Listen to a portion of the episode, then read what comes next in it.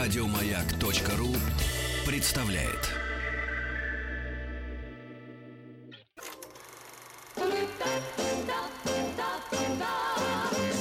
Хочу все знать. Литература ведения. Друзья, товарищи дорогие, еще раз всем здравствуйте. Денис Здравствуйте. Николаев, здравствуйте. Да, Алексей Веселкин. Да. Добрый И, день. К счастью, Денис Евгеньевич, мы Так. с вами не одни. Мы с вами не одни. Это не может не радовать. У нас вновь в гостях Евгений Викторович Жаринов, литературовед, доктор филологических наук. Евгений Викторович, здравствуйте. Здравствуйте. Здравствуйте, здравствуйте. Предлагаем продолжить э, тему, которую мы начали в, в прошлом эфире. Напоминаю, что все наши предыдущие эфиры можно найти на сайте радиомайк.ру в разделе подкасты. Мы говорили про науку и магию. Да. Магию и науку, и э, получилось интересно, но мы такое ощущение, только даже не то, что приоткрыли дверь, мы к ручке прикоснулись. Да, постучали только. И магия и наука прекрасно сочетаются в таком явлении мировой литературы, как научная фантастика. Мгм. Мы Брэдбери вспоминали при этом. Брэдбери вспоминали, и мы, наверное, еще раз его не раз вспомним, да? Потому что вот э, мы говорили о рассказе «Дракон», а я ребятам и их родителям советую, родителям, наверное, перечитать, ребятам прочитать заново. Такой потрясающий короткий рассказ. Вообще Брэдбери великий мастер коротких рассказов. Это «Ревон на маяке». Он очень в тему. Я напомню, о чем там идет речь. Э, Сидят два человека на маяке. Маяк, естественно, освещает эти бескрайние океанские просторы. Мгм. И в определенный момент маяк должен подавать не только световой сигнал, но и звуковой сигнал, чтобы предупреждать корабли о возможных рифах, опасностях и так далее. И вот что-то происходит на этом маяке. Да? И вот сидят два свидетеля, они беседуют друг с другом. Рассказ очень короткий и очень глубокий. И один другому говорит, вот понимаешь, сейчас маяк подаст сигнал, и оттуда, из глубин таинственных океана, ему ответят. Мгм. И действительно, когда доходит нужный момент, маяк ревет, и через доли секунды ему отвечают из глубин этого океана. И там говорят, может быть, это какое-то доисторическое животное, одинокое, из племени вымерших, знаете, такое лохное, Да-да-да, океанский. которое вдруг слышит в этом звуке маяка призыв своей особи и стремится к ней. Вот что это такое? Это и рассказ об одиночестве. Вы Представляете, какое космическое одиночество?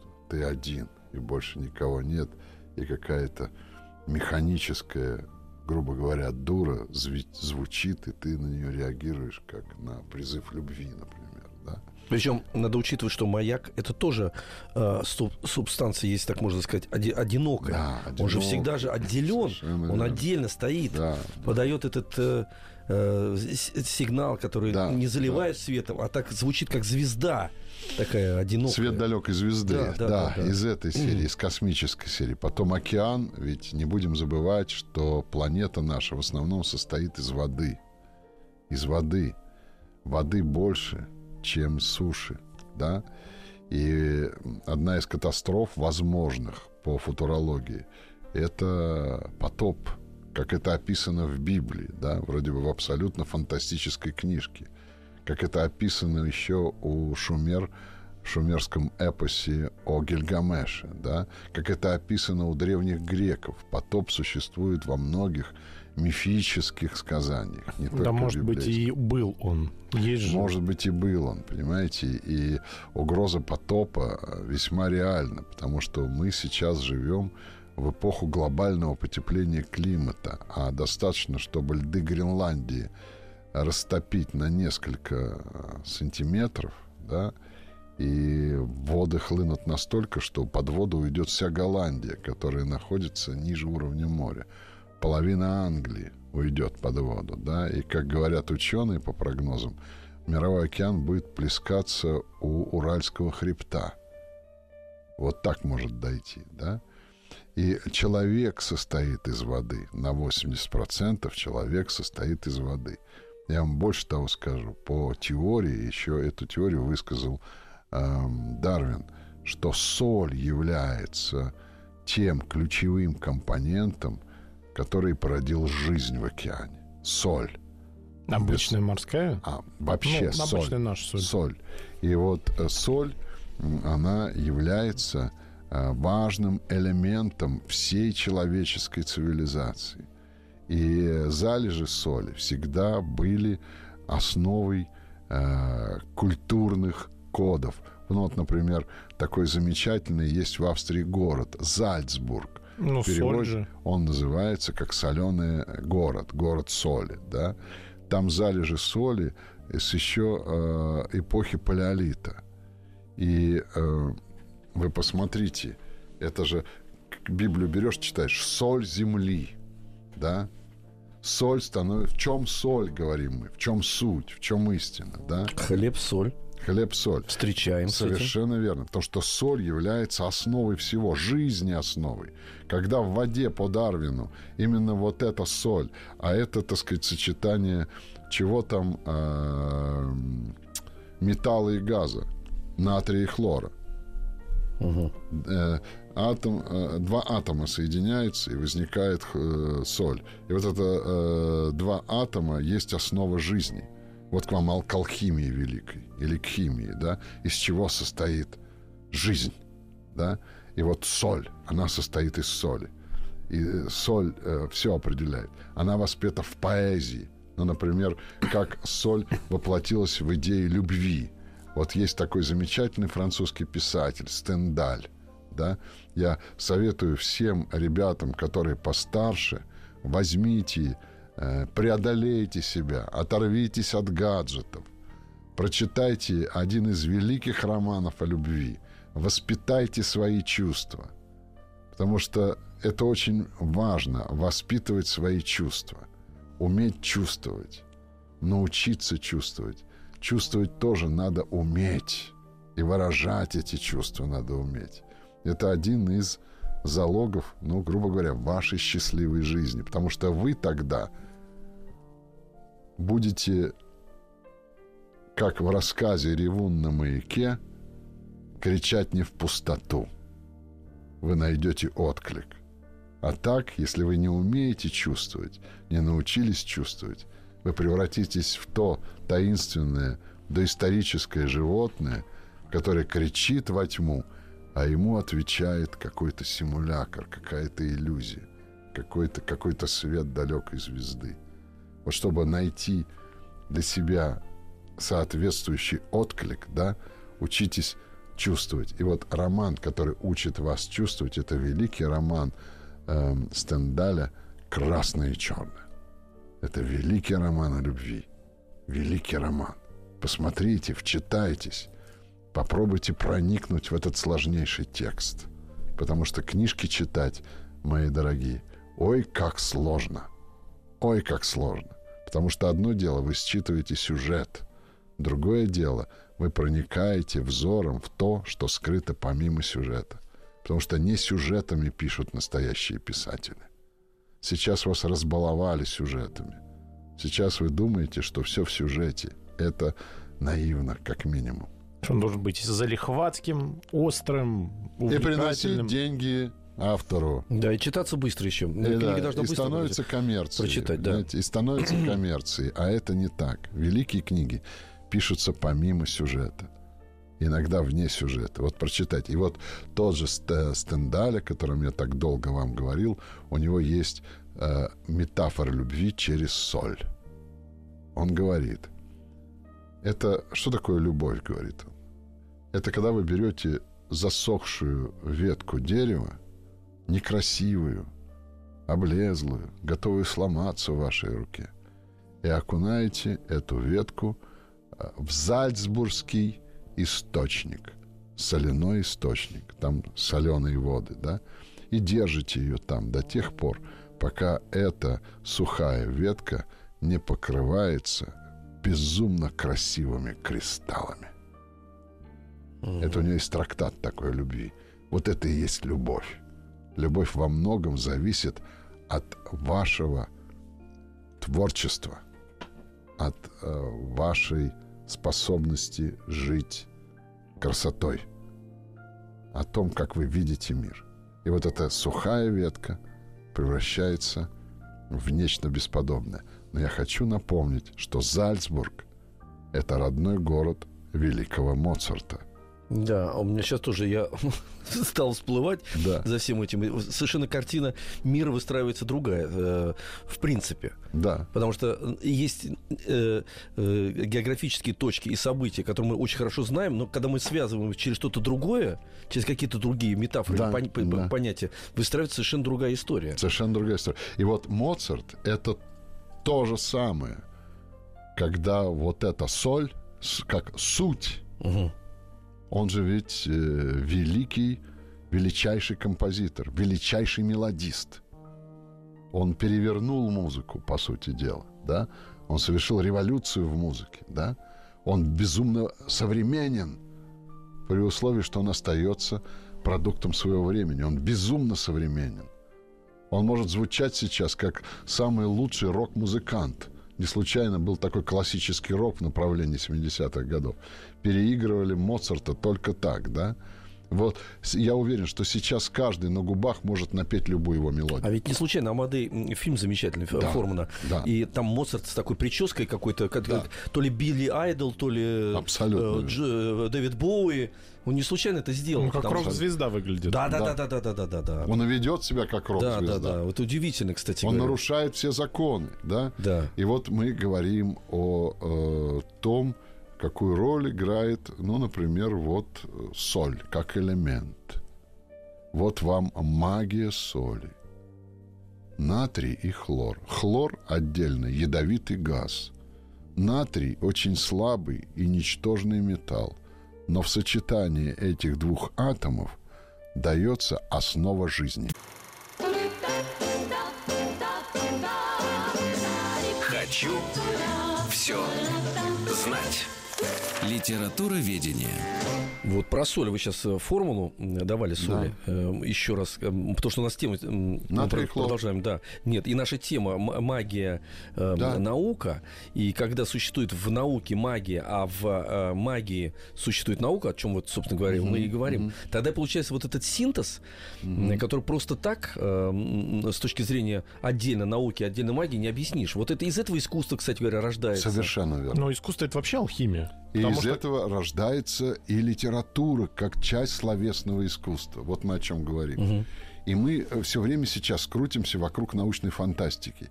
Я пытаюсь э, вот уже вторую передачу, потому что я знаю, все равно ребята читают научную фантастику. Я вижу, как раскупается Брэдбери.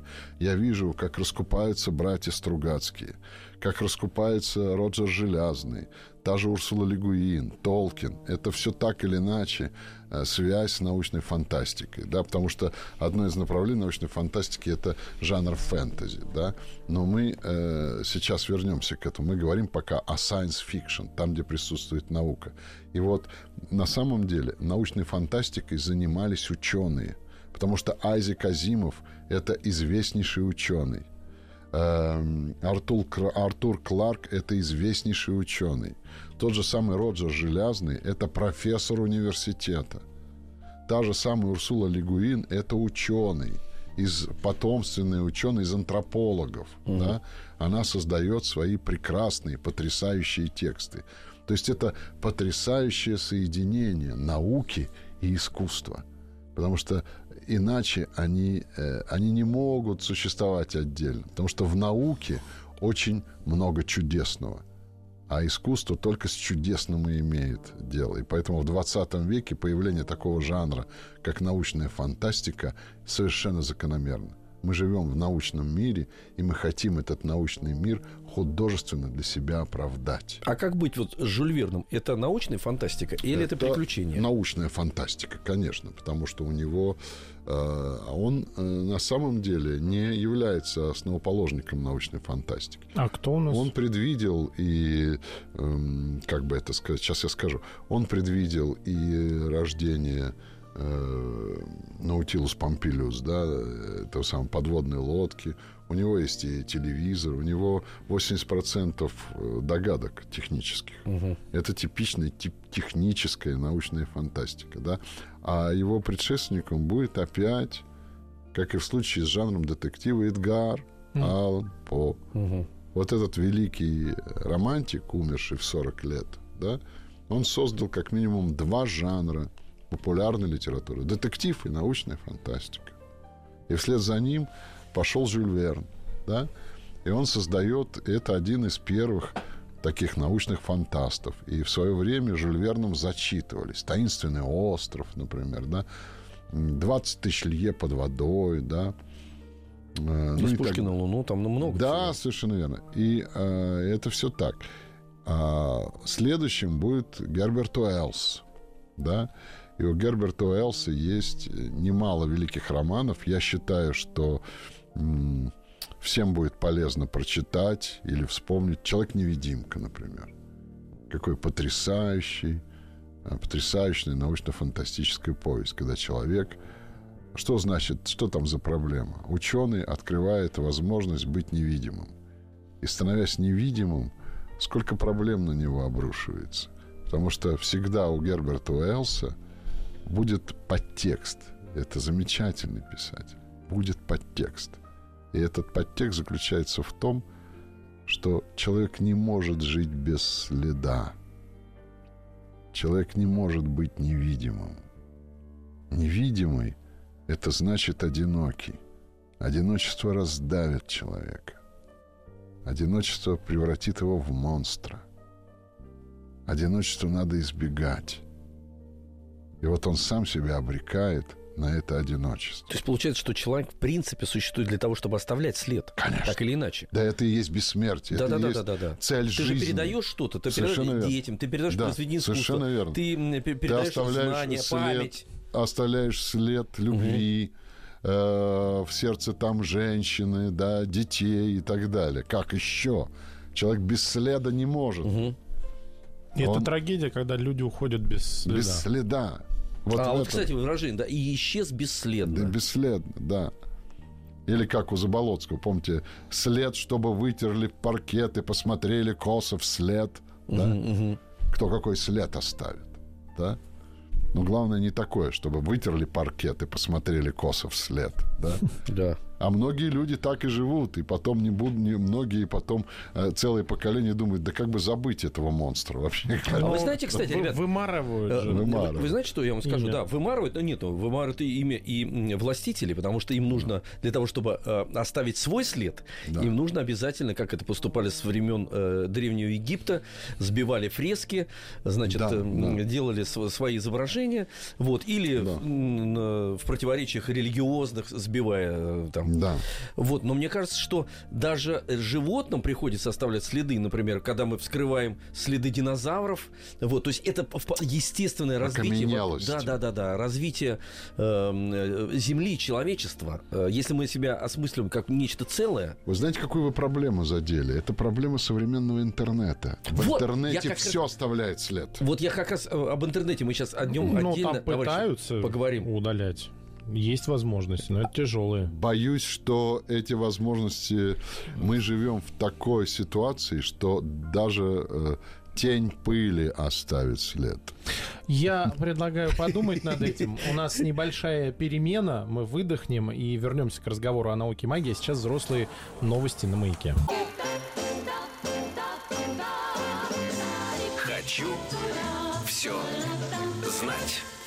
Литература ведения.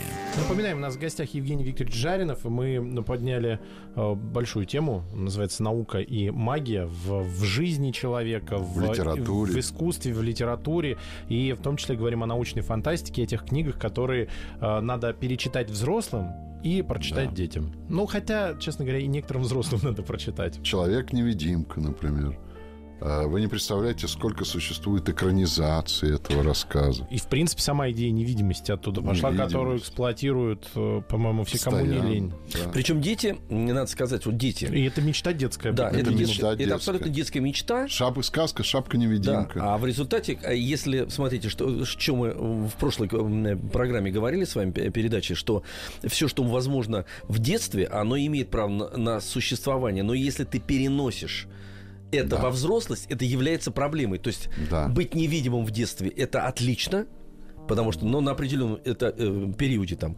А то, что вы говорите, взрослый человек, не оставляющий следа, это mm-hmm. трагедия в принципе. Совершенно. А до этого мы еще, ребят, минут пять назад говорили об интернете, когда вы, Евгений Викторович, сказали, что оставляет интернет абсолютно след после себя, оставляет да. даже пыль. А вот у меня э, при этом есть парадоксальная мысль, что в интернете, чтобы не оставлять следа, делают тоже все, все что угодно. Все Меняют имена. Да. Да, да, да, да.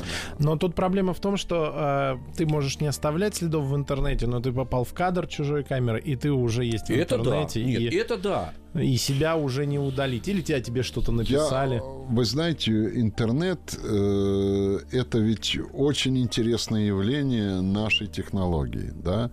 Интернет на самом деле э, предвидел уже Брэдбери во многом вот э, в своих произведениях, почитайте. Намек на него есть даже в таком великом его романе, как «451 градус по Фаренгейту». Недавно вот прошла передача на канале «Культура. Игра в бисер», где я как раз участвовал э, в обсуждении этого романа. И замечательный мой коллега, прекрасный Виталий Тимофеевич Бабенко – как раз выдвинул эту идею, что идея интернета уже есть в произведениях э, Рэя Брэдбери. Вы можете найти эту передачу на YouTube, посмотреть и услышите, чтобы мне не пересказывать. Угу. Великолепный анализ как раз моего коллеги Виталия Тимофеевича Бабенко, прекрасного переводчика, а большого знатока истории науки, филолога и так далее. И он там лучше меня и убедительнее меня об этом скажет. Интернет и Брэдбери, да. И интернет на самом деле это такое вот обоюдоострое оружие. Оно может служить во благо, оно может служить и к беде. И как и искусство на самом деле. И здесь э, проблема вашего выбора и вашей готовности общаться с интернетом. Да? То, что интернет, он родился из всей классической культуры – он предвиден научной фантастикой. Он как бы ожидаемое дитя. Для меня интернет необходим, потому что и когда я пишу очередную книгу, мне не надо подолгу сидеть в библиотеке. Мне достаточно вот кликнуть мышкой, и нужный текст у меня высветится. Я люблю бумажные книги, но для скорости общения интернет необходим. Меня он связывает сразу со всеми. Мне, вы понимаете, я могу теперь смотреть мои любимые книги, как перелистывать э, фильмы, простите, как перелистывать книги. Я могу возвращаться к кадру, я могу уходить в глубину этого кадра, могу лучше расшифровывать э, мысль режиссера и так далее. С книгой я э, великолепно могу общаться. Это дух книги. Она без тела там в интернете, но это ее дух великолепно можно использовать. Да? Информационное поле фантастическое. Вот есть такой замечательный культуролог, но он уже умер, Умберто Эко. Он вообще поет э, целые дифирамбы интернету, говоря о том, что интернет существовал уже даже в книжной цивилизации. Он говорил, когда один человек, аристократ, отправлялся в долгое путешествие, что он брал с собой? Он брал с собой целый сундук книг, которые были изданы в карманном формате. Это что такое? Это гаджет. Только в том книжном варианте. И он вот эти маленькие книжки, когда ехал по две недели на перекладных в дилижансе, читал. то что другого развлечения у него не было.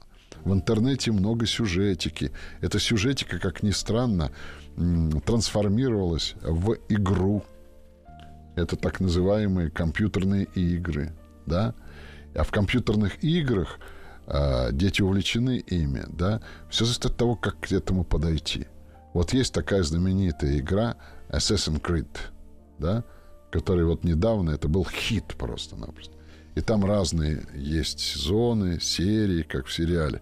И вот я помню, мне очень понравился тот момент Assassin's Creed, в который идет речь о Флоренции.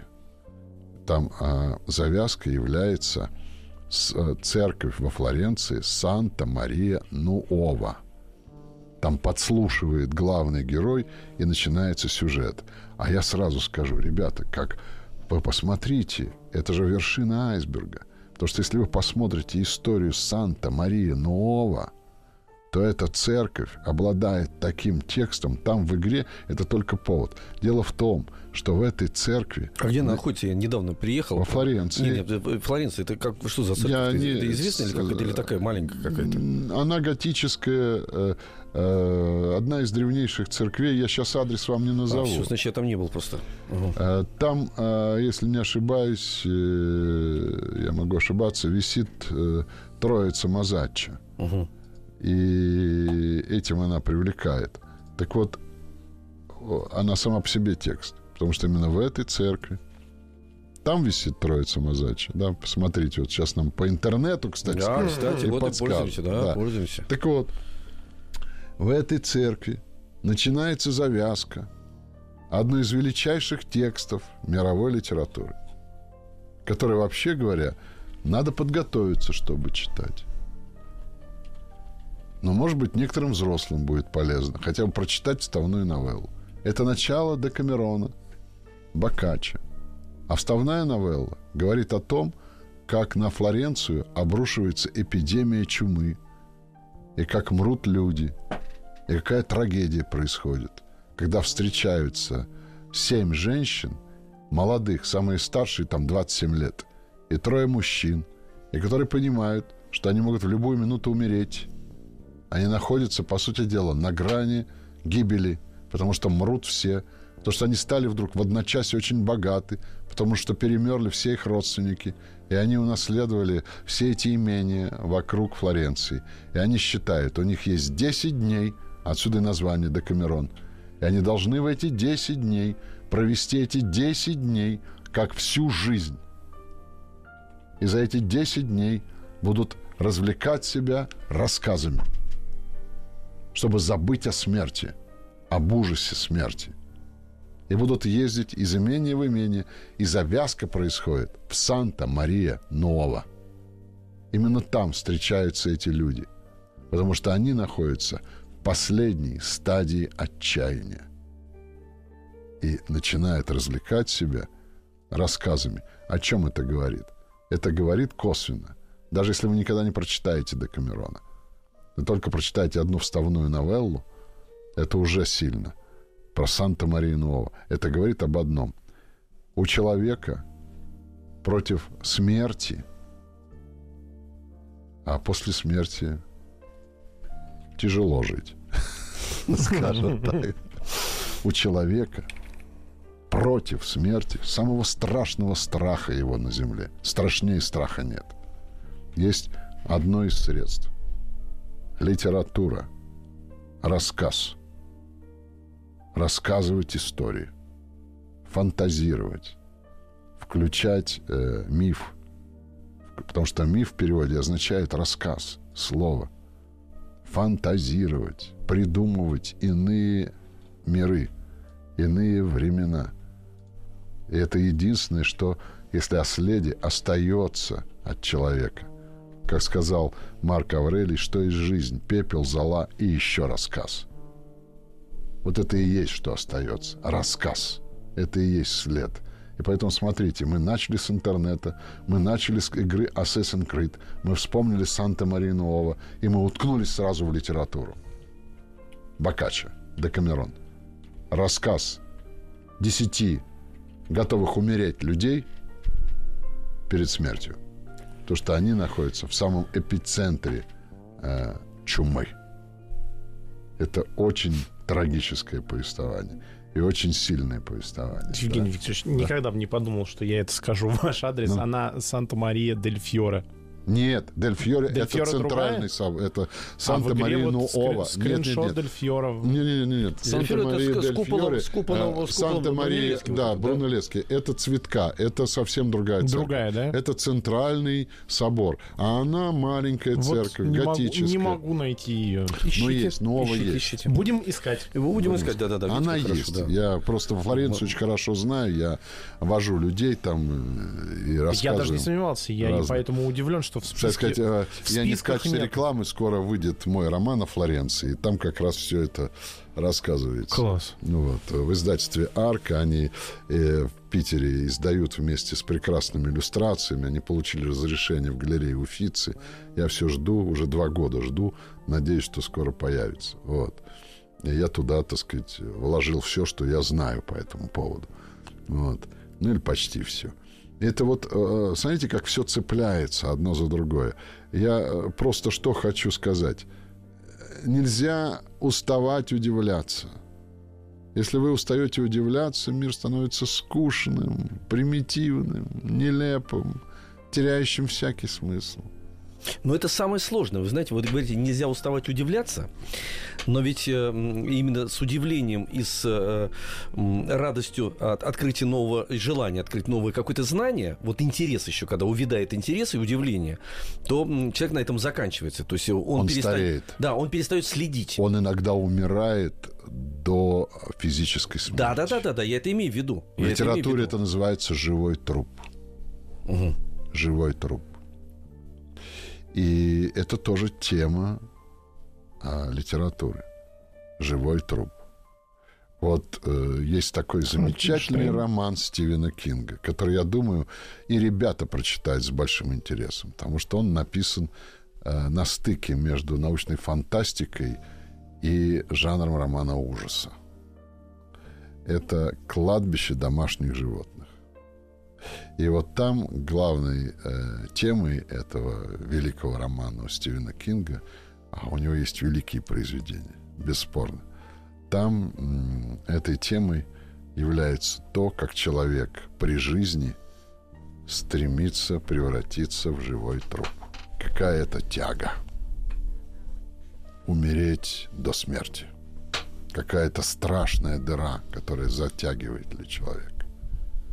И, понимаете, многие люди думают так, и живут многие так. Вот заработаю побольше денег. И тогда жить начну. И, и перейду в период дожития. Не, не, не жить, ну, дожить. Колыхаться перестану, да, да. нормально, тогда я расслаблюсь. Буду бездельничать, угу. буду попивать, э, буду посматривать, буду, извините за грусть, полюбливать. И, так сказать, как бы вот так вот до могилки и дотяну. Uh-huh. Да? Как сказал великий Пушкин, э, э, так сказать, «Fastidius est quim» — скука, отдохновение души. Да? И, и всяк зевая доживет, и всех нас гроб зевая ждет. Зевает ты. Хочу все знать. Литература ведения. Ура! Пока была небольшая пауза, я нашел церковь. Она в интернете, если кому-то интересно, ее очень легко найти как Санта-Мария э, Новелла. То есть нового новелла. И как раз действительно там и Троица Мазачи находится. Евгений Викторович э, все правильно нам доносил. Но действительно чудо интернета. Две минуты, и мы побывали да. во Флоренции. Вот опять интернет — это великое путешествие, понимаете?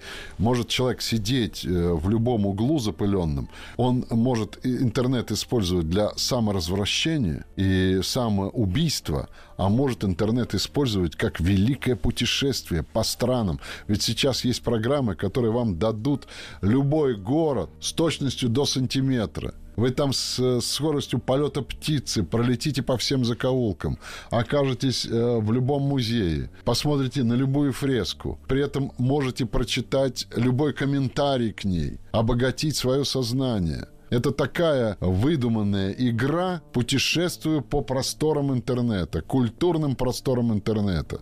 И не надо даже покупать билеты, бежать в аэропорт, лететь куда-то, собирать чемодан. Раз, раз, раз, и ты уже на другом континенте. Понятное дело, что это я это приветствую, что это дико удобно как инструментарий.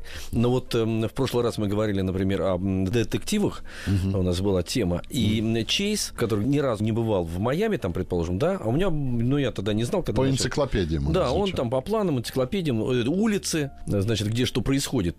И воровал у Чандлера. Да. Да. Вот. И вот тут вот та грань, когда тебе нужен интернет, предположим, как инструментарий, все равно для того, чтобы построить еще какой-то мир. Я еще к вам хочу возвратиться, как раз к вашей книге.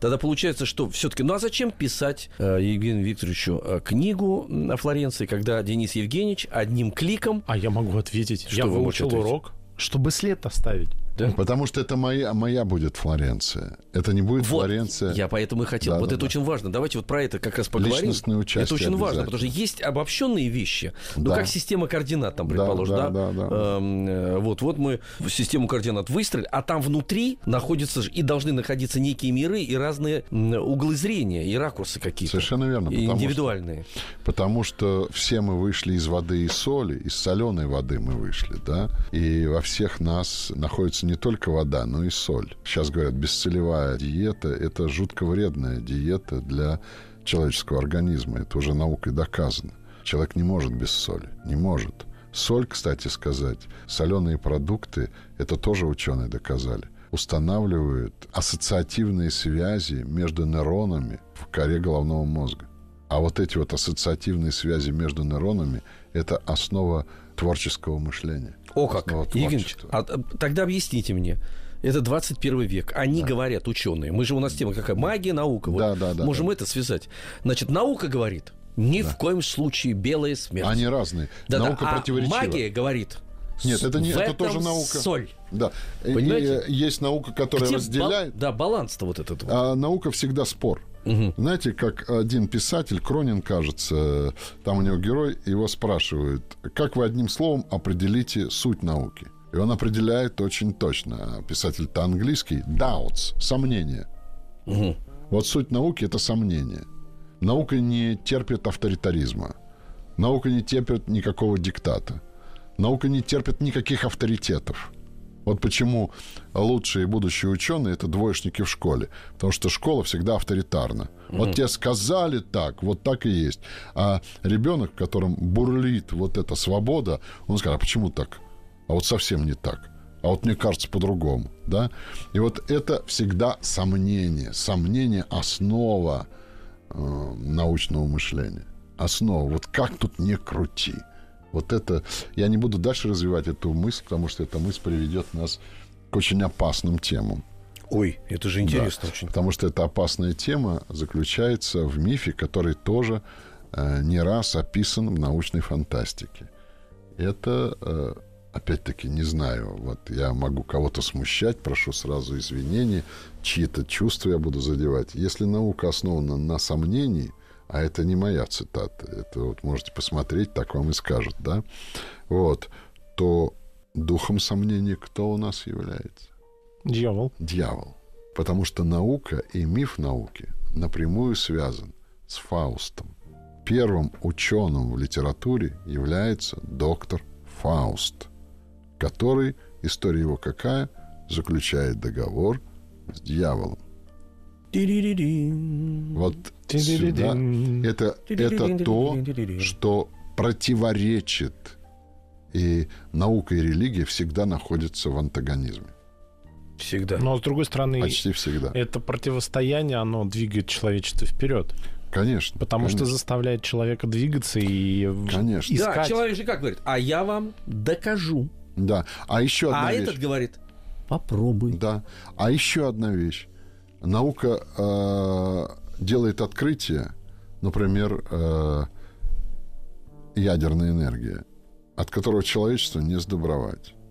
Наука делает открытие, например, генная инженерия и инженерия, и в частности вот э, генно-модифицированные продукты, от которого человечеству не сдобровать. Наука делает много других открытий, то, что Вернадский назвал ноосферой. И мы меняем экологию – и человечеству от этого не сдобровать. То есть, э, как это говорится, вот сейчас, например, э, по Евроньюз передали. Вся Франция обеспокоена одной ситуацией. Во Франции практически исчезают все певчие птицы. Почему? Потому что Франция одна из сельскохозяйственных держав, там огромные поседы, посевы, используются пестициды, убиваются насекомые. Нечем питаться. Насекомые уничтожают птиц. А если у, все птицы певчие уничтожат, китайцы уже этот эксперимент применили, когда они убили всех воробьев. И у них начался голод. Евгений и... Викторович, как э, мы убили время, да. но э, очень нам быстро, надо причем, прощаться. Да. У нас да. в гостях был Евгений Викторович Жарин. Спасибо вам большое. До новых встреч. И не забудьте включить «Маяк детям». Еще больше подкастов на радиомаяк.ру